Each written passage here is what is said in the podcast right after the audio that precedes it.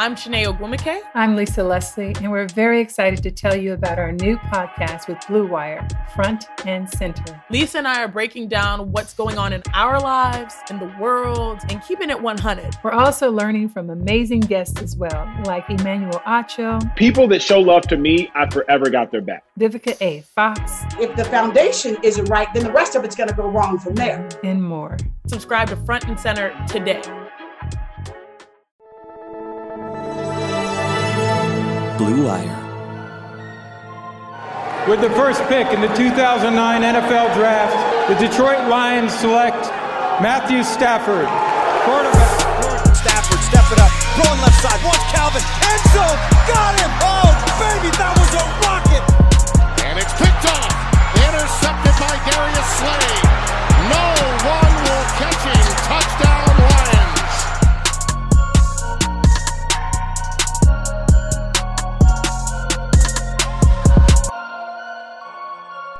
Hello, and welcome to another episode of The Michael Rothstein Show. I am your host, as always, Michael Rothstein. This episode brought to you by Indeed and Bet Online. Whew. I that's probably the best way to describe how I think a lot of people are probably feeling right now because let's just be real. The Detroit Lions were six inches, four inches away from losing that game. Let, let, let's just start right there. The Lions have won their second game in a row. They beat the Atlanta Falcons 23 22 on a Matthew Stafford 64 second drive that led to a touchdown on the final play of the game and an extra point that ended up being 48 yards long. Start there. But the Lions don't even get there, and this is where I want to start, without what happens on Atlanta's last possession of the game. Because Atlanta had the ball, they drove down the field. Frankly, the Falcons were slicing through Detroit's defense just absolutely slicing through Detroit's defense. They had positive gains on every play, on all nine plays of that drive that ended up being a Todd Gurley touchdown. They had positive plays. There was not an incomplete pass, there was not negative yardage, none of that. The Falcons drove right down the field. And Todd Gurley tried, really, really, really tried to do what Penn State could not do on Saturday. What you are taught to do in so many different situations. What if you play Madden, you try to do the best you can, which is you fall down at the one yard line. If Todd Gurley does that, and in reality, if Will Harris doesn't wrap him up to try and tackle him, which you get the sense that wasn't what was supposed to happen either, he Todd Gurley doesn't maybe stumble, and Todd Gurley doesn't maybe lose his balance, and Todd Gurley doesn't kind of have to stutter step right at the end zone and end up falling in. All of that happens, and we're having a much different conversation here on this podcast today.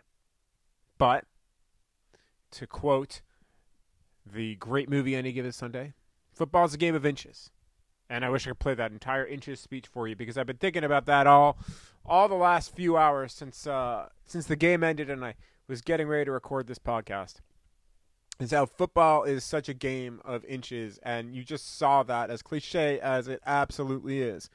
You saw that against Atlanta because four inches, six inches. Because if you watched that, if you saw the replay, you saw where the ball landed. It landed on the white stripe, so it broke the plane. That's how close it is between the Lions being three and three and the Lions being two and four between the Lions being in a situation where, hey, this schedule until December is absolutely manageable, and you might have to win all of those games between now and December to even have a chance.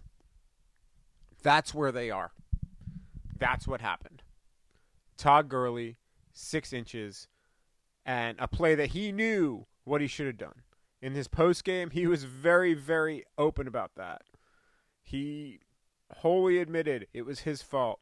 He knew he should have fallen down. He thought of other times he'd played, even the Lions when he was a, rookie with the Rams, where that has happened. You fall down. So he knew it. He was bummed about it. Raheem Morris even talked about it, said that they had talked about it. Todd Gurley said they had talked about it a couple days before in the huddle. Do not score too fast. And that is exactly what the Lions did, or what the Falcons did. And as I say, a slip up there because would you have been shocked if the game had gone the other way and this had been what the Lions had done? Probably not, because that's where things are. Don't get this mistaken. The Detroit Lions are not a good football team at this point. They have a lot they need to work on. There are a lot of holes. There are a lot of questions. But they're 3 and 3 somehow, some way. Two of those games literally being won in the last second on the foot of Matt Prater. But they're 3 and 3. And that at the end of the day for the Lions is all that really matters. They look at their schedule in November. They play Indy. Then they go to Minnesota, and Minnesota is a shell of the Minnesota that the Lions are used to seeing. They play Washington at home, and Washington is not a very good football team. Then they get to go to Carolina. That game will be tough, as will the Colts game on Sunday. Then they play Houston on Thanksgiving, and Houston seems like that team is a mess as well. So there are a lot of winnable games in there. The Lions, I know I've said it a few times, they've got a shot. If you had told me on September 26th or September 27th or October 4th or anything like that, that we would be sitting here and saying, oh, the Lions are 3 and 3 and they've got a chance, I would have not believed you. Because you saw what you saw out of them that first month of the season, and they look like a completely different team than they do now. There are some characteristics that are still there, but they've shown improvement. They've shown, and we'll get into this after the break, they've shown some things that make you at least think that they can beat the teams they're supposed to beat. And this might sound really weird, and maybe this is as damning as anything, or it's finally getting them back to where they were but watching them play on Sunday, watching them play against Jacksonville last Sunday, they felt very much like a 2016 2017 Jim Caldwell team. You beat the teams that you're probably supposed to beat, and you're you're winning late, and you're in every game that's to me what I think we're seeing right now, and that's to me feels like very much like what we saw in 16 and 17 from Jim Caldwell's teams.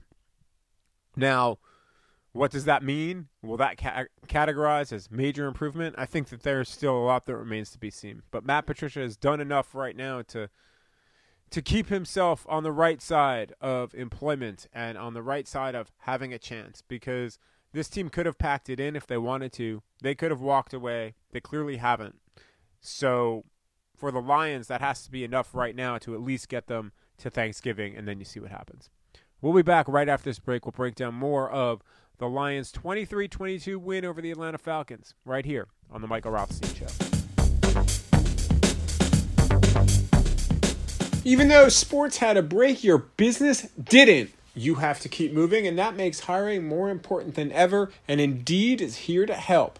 Indeed.com is the number one job site in the world because Indeed gets you the best people fast. Unlike other sites, Indeed gives you full control and payment flexibility over your hiring. You only pay for what you need. You can pause your account at any time, and there are no long term contracts. Plus, Indeed provides powerful tools to make your search that much easier like sponsored jobs, which are shown to be three and a half times more likely to result in a hire. With 73% of online job seekers visiting Indeed each month, Indeed is going to get you the important hire you need, just like they have for over 3 million businesses. Right now, Indeed is offering our listeners a free $75 credit to boost your job post, which means more quality candidates will see it fast. Try Indeed out with a free $75 credit at Indeed.com slash BlueWire. This is their best offer available anywhere. Go right now to Indeed.com slash BlueWire. Terms and conditions apply. Offer valid through December 31st.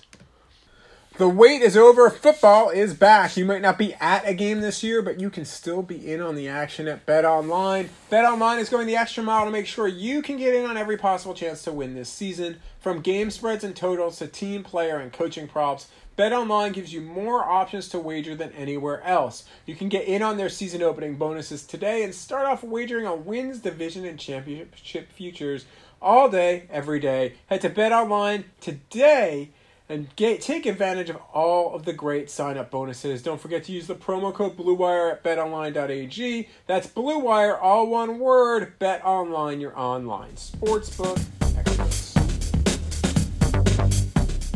Welcome back. Thanks for sticking with us, and let's just jump right into this, right? So, want to hit on a few things, and the we'll start with the end. We'll start with this game-winning drive. Matthew Stafford looked much more, I think, on Sunday like the quarterback he did a year ago. He was making the right decisions. He was making smart plays, even though he wasn't getting into the end zone a lot because the only touchdown of the game he threw was the one he threw at the end of the game. He was completing over 70% of his passes throughout the game. He was making the right read more often than not. There are only there aren't any balls I can remember that were like almost interceptions that looked like they could have been picked off sure, Kenny Golladay made a lot of incredibly difficult catches, and frankly, the Lions at this point need to pay Kenny Golladay, and they really shouldn't mess around with this at this point because Kenny Golladay is only getting better. His rapport with Matthew Stafford is only getting stronger. But Matthew Stafford was pinpoint on that final drive. His ball to Kenny Golladay on the second to last play was a perfect pass. It was just over the linebacker's outstretched arm. It was just in front of the safety. As he described it, he knew he had a win- a small window he needed to fit that ball into. That him and Kenny Golladay were on the same page. They were seeing the same thing, and that's the only reason that that play worked. But that was a heck of an effort by Matthew Stafford. Then on the final play, he had to duck away from coverage to find TJ Hockenson. He found TJ Hockenson in the end zone. TJ Hockenson scores the touchdown. The Lions tie the game. Danny Amendola takes off his helmet. Matthew Stafford sees this and is like, put your helmet back on. Too late. Flag. 48 yard extra point needed to win the game, which Matthew Stafford was a little bit concerned about. Not that they didn't have confidence in Prater, but just, you know, the longer the extra point, like, you don't want to mess with that. But the way this drive unfolded was just, it reminded me of vintage Matthew Stafford, of the Matthew Stafford that you saw in 13 against Dallas, that you saw 16 again and again and again, that you saw in 17 even a little bit, that you saw in 14. Like this is the Matthew Stafford that I think people are used to seeing late in games. So included in that, which we haven't talked about yet, was the fact that this game went bonkers again. This game went bananas again. I even tweeted it that it could that in 2000 because remember in 2014 the Lions beat the Falcons because Matt Prater's first attempt at a game-winning field goal missed, but there was a delay of game, so he got to kick it again, and they won the game. Then in 2017, the Lions looked like they had won the game. Golden Tate looked like he had scored a touchdown. They reviewed it. They reviewed he did not score a touchdown, but they needed a 10 second runoff so they ran 10 seconds, 10 seconds off the clock. The Lions lost to the Falcons. Lions, in some ways, didn't make the playoffs because of that loss, even though it was a game that was early in the season. So, 2020 version with these teams both capable of losing leads, losing fourth quarter leads, because we've seen both teams do it over and over again. You knew something wacky was going to happen. But then there comes the review and then there comes the possibility of another 10 second runoff. Then there's a conversation over and over again. And then there's a flag where an Atlanta player bumps Kerryon Johnson. So that becomes an offsides penalty. Because Kerryon Johnson was set. Had he not been set, it might have been a false start and a 10 second runoff, and the Lions might have lost. Like all of these things, it, it was just wacky. It was wild. It was. It would be the game of the year and the story of the year and talked about all the time in the pantheon of so many franchises, except the Lions. It's just and probably the Falcons too. It's just kind of the cost of doing business, because with the Lions, The abnormal is normal. The weird is expected. The oh look, it's the last second something bananas and wild is going to happen is pretty much the conversation I have with my editor every Sunday when it happens. Uh, it's always fun to me when I have a new editor that has not really dealt with the Lions before, and this is year eight for me covering the Lions. And we'll be talking, and we'll talk about story ideas, and I'm just like, hold on, wait, because you just don't know with this team what's going to happen. And I can't tell you how many times I've had to metaphorically rip up copy and have two files going at once a win and a loss, and sometimes with drastic differences in circumstances because that's how it goes in the NFL. But the way the Lions m- moved and maneuvered on that final drive was exactly what you would expect out of Matthew Stafford. And for the Lions, they have to feel really, really good about that because this is a team that could have, you know, made a bunch of mistakes. They could have not had that go how they needed it to go at so many different levels. I mean, TJ Hockenson tried to get out of bounds early on that drive and he couldn't. But you look at it after, and I mean, this I'm going to read the play play by play down to you. Stafford incomplete to Golladay. Stafford right to Hockenson for 13 yards that he doesn't get out of bounds, so Stafford has to stop, spike to stop the clock. He's still confident enough to throw to the middle of the field, throws to Amendola for 22 yards on a really good throw. Runs up, stops the clock again. Then he throws deep to Golladay for 29 yards on a play we were talking about that ended up being ruled a catch. It was a heck of a grab by Kenny Golladay. Golladay, all six of his catches today were in tight coverage. Most of them were leading to him being hit right after he caught the ball. I mean, it was it was something to watch when you understand too that Golladay is one of the better contested ball receivers already in the league. But something like that, I don't know how many times I've seen a day quite like that, where every catch he made, a receiver has made, especially a big play receiver like Golladay, is contested like that. So Atlanta had good coverage on him so many times, and Golladay just kept making plays. As T.J. Hockenson told me after the game when I asked him about it, when I asked him at 50-50 balls, he said with Kenny Golladay it's not 50-50. With Golladay sometimes it feels like 100. It's 100%. He's going to catch it. Then comes that final play, the 11 yard pa- 11 yard touchdown pass where Stafford had to duck out of coverage. I asked Stafford to walk me through how he kind of evaded defenders there and how he just does it in general and he's like I can't because I kind of just don't know, it just happens. And that's not surprising because this is a guy who's done it for 12 years in the league.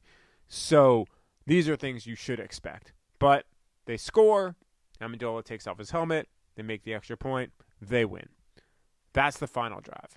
So let's go back. Let's back up. Let's back up to the one minute twelve second mark. As I was talking about in the first part of this podcast, the Lions got really, really lucky because they were getting absolutely shredded by Atlanta. Really, after those first two drives, Atlanta was moving down the field pretty well. They had two really long drives, but in the fourth quarter, once again, they were just moving the ball quite well. And then there's a big play. Todd Gurley has a 10 yard run, or sorry, he ran two yards, gets the ball.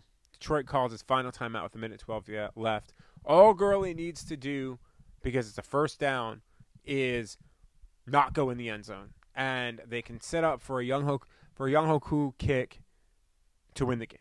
That's all they need to do because already Matt Ryan had thrown a nine yard pass, a six yard pass, a nine yard pass, an eight yard pass, a 16 yard pass, another 16 yard pass, and then they gave the ball to Gurley to just kind of start running it out to set up for this field goal that would never come. They do that, the Lion, the Falcons likely win 17-16. Again, we're having a different conversation. But Will Harris tries to tackle Todd Gurley. It's not clear why Will Harris tried to tackle Todd Gurley because that doesn't make sense. Then it looked like he actually let go of Todd Gurley because it even looked like mid tackle he realized maybe I shouldn't do this. Maybe this is a bad idea. Maybe they told me not to tackle him. So he, he lets it go. Todd Gurley somehow stays up. He starts falling forward. He regains his balance. He goes in. He's, oh no. And then everything happens that we know happened. It's wild. It's I've covered a lot of wild games with this team, and this one was was up there among the more kind of back and forth interesting ones. As Marvin Jones said after the game when he was asked whether it was one of the more wild games that he's played in with the Lions, he's like, "You've been covering us, right?" Like because they just know this is just par for being on the Lions. This is just what they do for good and for bad, for win and for loss. Under Matt Patricia, it's been more loss than win, at least until Sunday. So a couple other things I want to hit on on breaking down this game. And it's not like play by play stuff at this point. First, Golladay. Kenny Golladay needs to get paid. At this point, there's no reason Kenny Golladay should not have not have a long term extension with this team. Why mess around with franchise tagging him at this point? He's fully healthy. You know what he can do. He's only getting better. Yes, he's 26. He's going to be 27 in November on election day, actually. And maybe that's part, you know, no one's talking on either side. I asked Matt Patricia about it this week, and he kind of sidestepped the question. Bob Quinn doesn't talk during the season. His his representatives have not called me back. Golladay has been particularly cagey. So it's not clear what the holdup is, whether it's money, whether it's years, because listen, Golladay is also going to be 27. So if he wants like a six year deal, you got to figure out how you want to load that contract because you don't want to necessarily be stuck with something too bad in his year thir- in his age 31 and age 32 year. But at the same time, the way most contracts are structured, you're not that worried about that anyway. There's no reason the Lions should not be paying Kenny Golladay at this point. He is worth the money. There's no question about it. His chemistry with Matthew Stafford is undeniable. He's, to me, scheme agnostic. So even if you do end up making a coaching change, Kenny Golladay is a guy that can play in any scheme. He's going to make big plays for you. Got to pay him. That's my little riff on Kenny Golladay. And I'm sure we're going to talk about that more this coming week and in the weeks ahead. Not all was positive, obviously, because again, 23 22 win and a game that the Lions really were super close to losing. But when you look at it, there are a couple things that are, are cons- cause for concern with the Lions. They used D'Andre Swift a good amount on Sunday. He had five targets, caught four of those balls for 21 yards. He had nine carries for 27 yards and a touchdown. But there is concern because you look at how they're still splitting up carries with Adrian Peterson. And Adrian Peterson does give them something good. He's a different type of back. There's no question about that. You can't play D'Andre Swift every play. You just can't. Like, that just doesn't work for running backs. It's just not something that can happen. But right now, they're becoming a bit too predictable when Adrian Peterson comes in the game by my count, I believe it was three or four times they ran Peterson on first and second down. The first down run usually did okay. The second down run did not do well at all, and it left them in not great third down situations. There, there's a little too much predictability, it seems like, when it comes to the play calling with Adrian Peterson in the game, which, considering what Adrian Peterson is able to do at this point in his career is not that shocking because he has always been, you know, a hardcore rusher. He's someone who doesn't always catch the ball out of the backfield all that well. Although I did ask him about that this week, and he is getting more opportunity to do that, and he likes doing it. He has no problem doing it. But I mean, would you rather have D'Andre Swift or Adrian Peterson catching the ball out of the backfield? So I don't know. I think the Lions need to figure it out because his yards per carry have gone down week over week since week two. Last week he was also under three yards a carry. He hasn't been over four yards a carry since week two against Green Bay, and it, teams are just figuring it out when he's on the field what they need to do. And I don't know whether the Lions need to be more creative, whether they need to maybe run more play action with Peterson to try and you know mix it up a little bit, or maybe use him in different types of situations. I don't know the answer to that question. I also at this point don't know whether you absolutely want to be playing him in front of Kerryon Johnson. Because Kerryon Johnson's basically disappeared from the offense. He has a role, but it's clearly as a pass blocker, which is also a tell. Kerryon Johnson had no targets on Sunday. He had no carries on Sunday. I'll be very curious to see. He's been on the field, but I don't know how many snaps he actually played. I'd be shocked if it's more than like 10. So yeah, I, at this point, I don't know what you're trying to do there. Uh, maybe you give Kerryon Johnson, even if it's a couple of carries of Adrian Peterson's workload, you mix it up a little bit because on Johnson at least offers you a little bit more versatility. I'm not saying bench Adrian Peterson because I still think he can bring value to this team and value to what he's doing. But it's kind of clear at this point that he's not able to give you quite as much as D'Andre Swift as far as flexibility and kind of unpredictability goes, which this offense needs. All that said, of course, D'Andre Swift only averaged three yards per carry on Sunday against Atlanta, and he had 13 yards on one carry. So that should tell you that really on those other eight carries, he had 14 yards. That's worse than Adrian Peterson. So that's just something to keep in mind as well. But the Lions' run game still needs to figure itself out a little bit. It's not it, it's very scattershot. It's hit and miss. They've had some really good running games, and they've had some games where it just hasn't quite worked. So, yeah, that's one problem that the Lions have coming out of this game. A good thing that happened offensively for the Lions Marvin Jones showed up. Five catches for 80 yards. Best game of the year. And you got to wonder if that's going to be something that gets him rolling a little bit more because he's had in his career, and we've talked about this, I think, last week uh, or the week before on the podcast of how Marvin Jones goes. He'll sometimes have these stretches of three, four weeks where he doesn't do a lot. His production is is not great, but then he'll have a game where he kind of gets going and it goes boom, boom, boom, boom for three or four weeks where he really starts to make a lot of big plays. So you have to wonder now if that's going to potentially start coming here because that's just been how he's how he has been throughout the mass portion of his career. That's been his kind of trajectory. That's been his mo.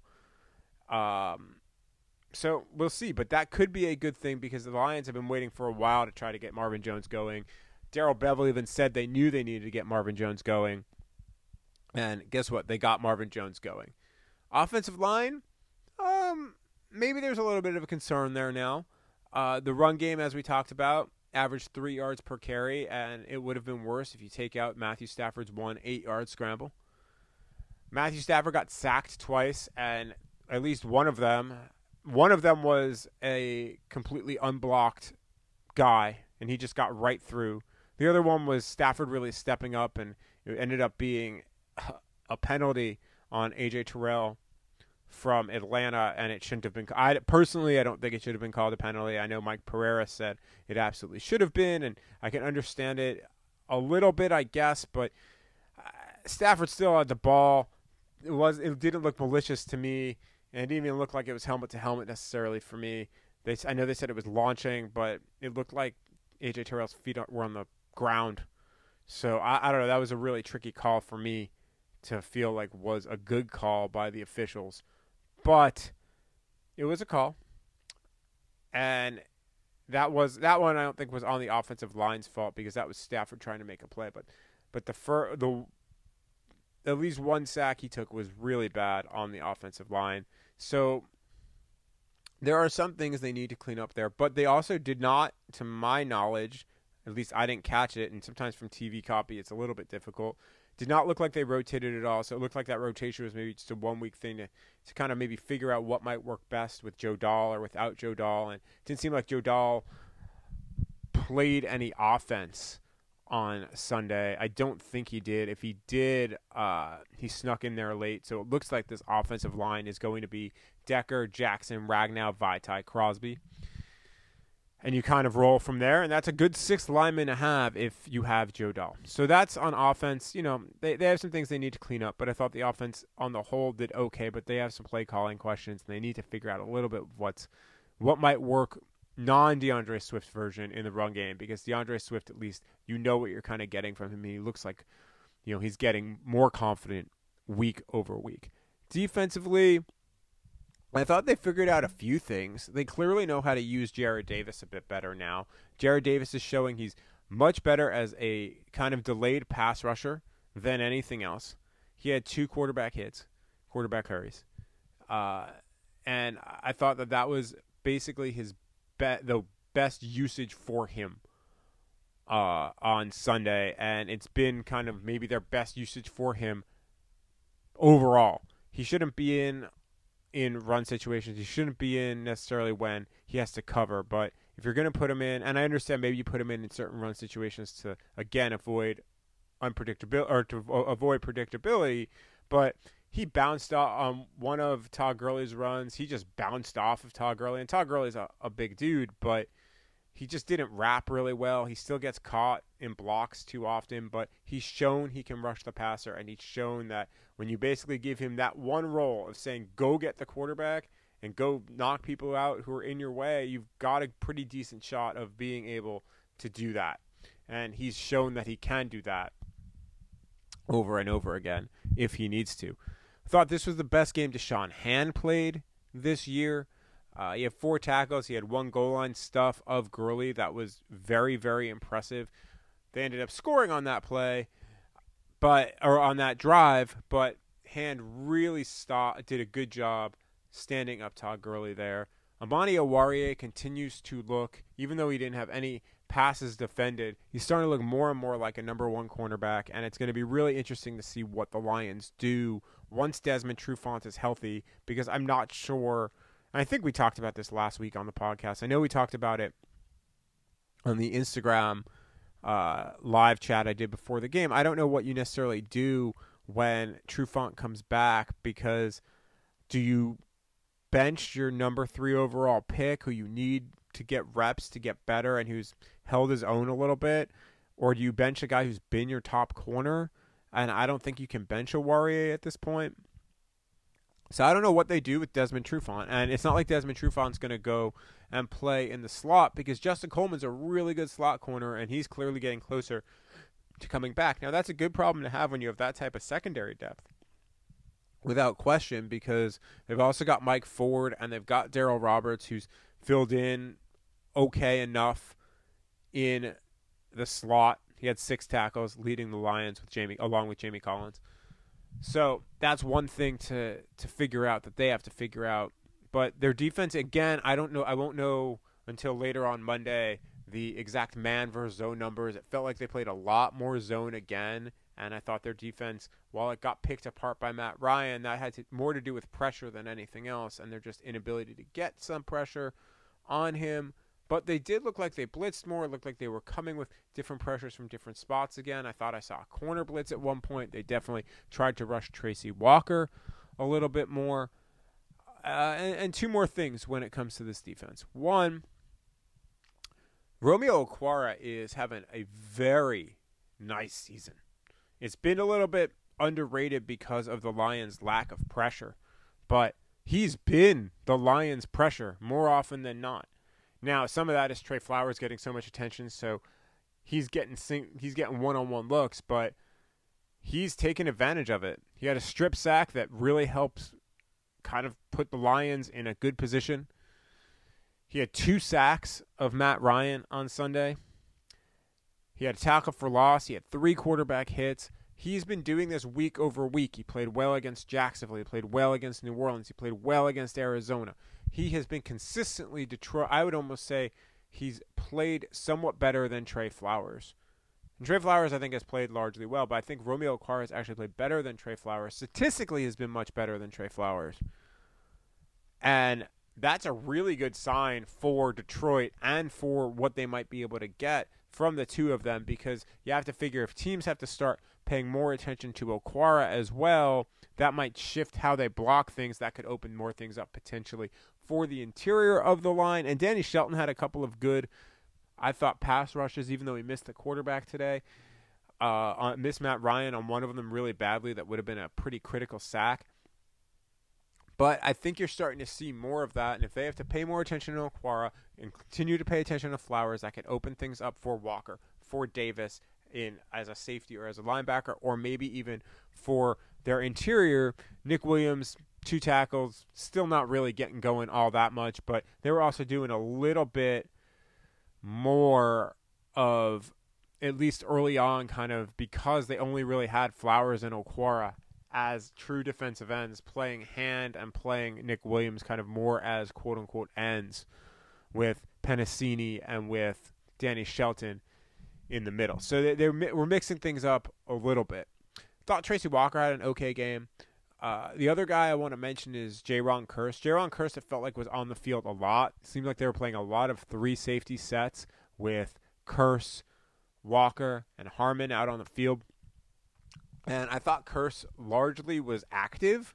Thought he had a couple of not great runs at the ball, but I thought on the whole he played all right. I'd have to go back and watch the tape again, and I can't believe I'm having to say that and sound like a coach, but to me, I kept writing him down a good amount. I kept noticing like he was around the ball a lot, which at least means he's being pretty active. And it looked like they were trying to line him up in a bunch of different places. It's clear that they have at least a plan for him. It looks like very much what they were doing with Tracy Walker, and somewhat still what they're doing with Tracy Walker. But they're they're playing a lot of safeties as Matt Patricia likes to do, but Kearse seems to really be settling into a little bit more of what he maybe wants to do.